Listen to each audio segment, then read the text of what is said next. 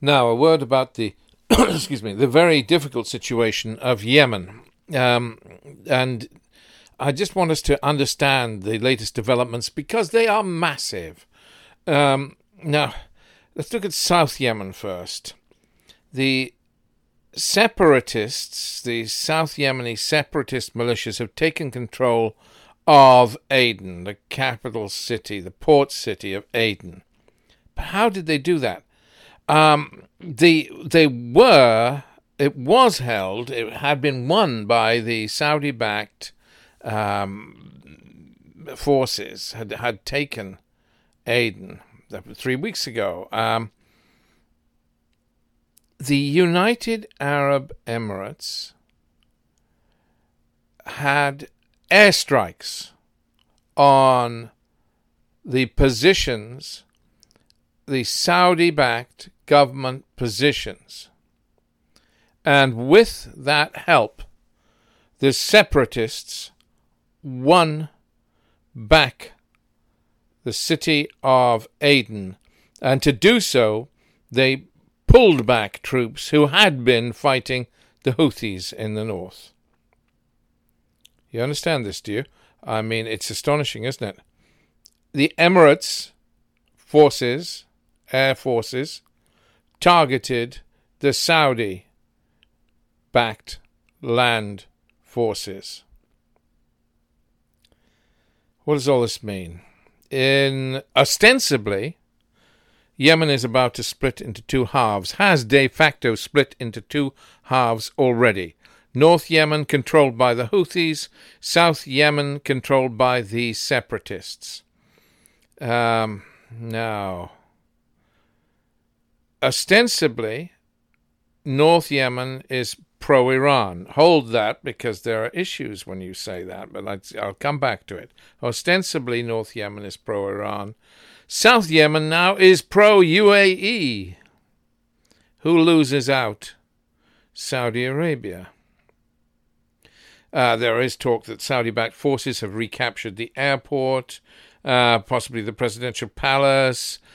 But basically, Aden is a stronghold of the separatists, the Saudi backed forces. will never retake it now. Um, the Houthis, of course, the Houthis at one point said that they didn't mind two Yemens, but they've gone back on that. But so there are issues there.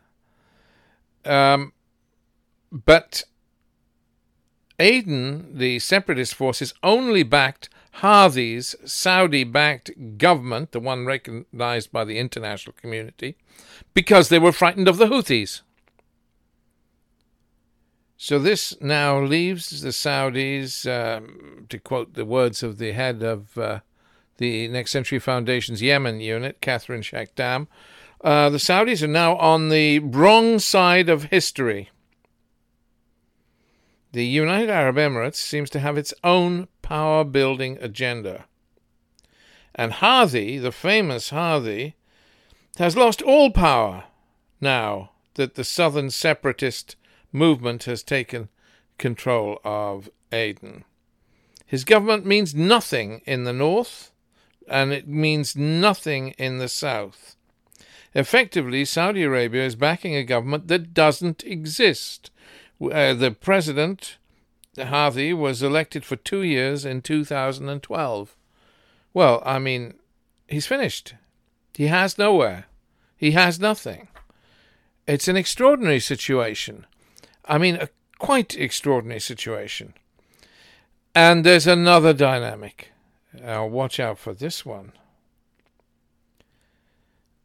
The so called pro Iranian Houthis.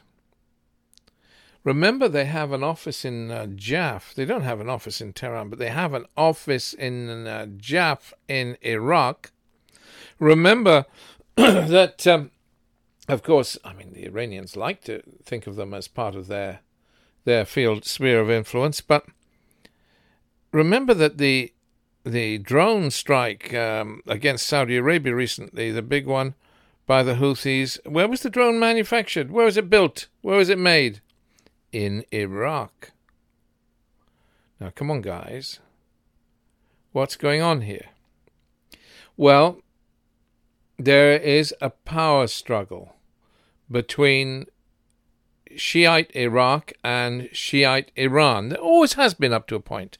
Uh, between uh, Najaf and Qum, there, there, there is a power struggle. And yes, Sistani is the, I guess he's the spiritual leader of most, or the largest chunk of Shiite Islam, including many Iranian Shiites. That's Ayatollah Sistani of Iraq, of Najaf. Um, of course, uh, the the the political leadership of, or the significant political leadership of of uh, Shiite the Shiite world is Iranian, but um, but I mean, they, they talk about Waliyat al Faqih, the rule of the, the clergy in Iran, and, and this whole philosophy, which Sistani doesn't adhere to, the concept of, of the political role of the clergy in that way, which is why he's got such strong support in terms of as a religious leader. Why does any of this matter? Because of his son, Sistani's son, I'm talking about, Muhammad Sistani. Yes. Mohammed Sistani is power building. He thinks that the main center for Shiite Islam, er, er, er, Iran, sorry, for Shiite Islam should be Najaf, and and so should be Iraq. And so he's reaching out. He's supporting the, well, I believe anyway.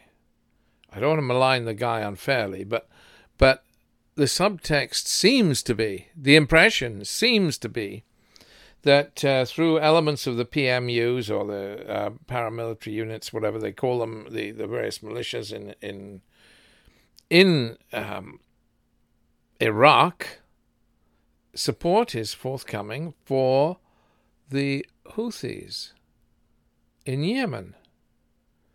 So we have a switch in power there, maybe, so that um, we have a kind of a new uh, approach from Iraq, a kind of power building, hegemony building approach from Iraq that we normally associate with Iran. The the the world is is changing dramatically.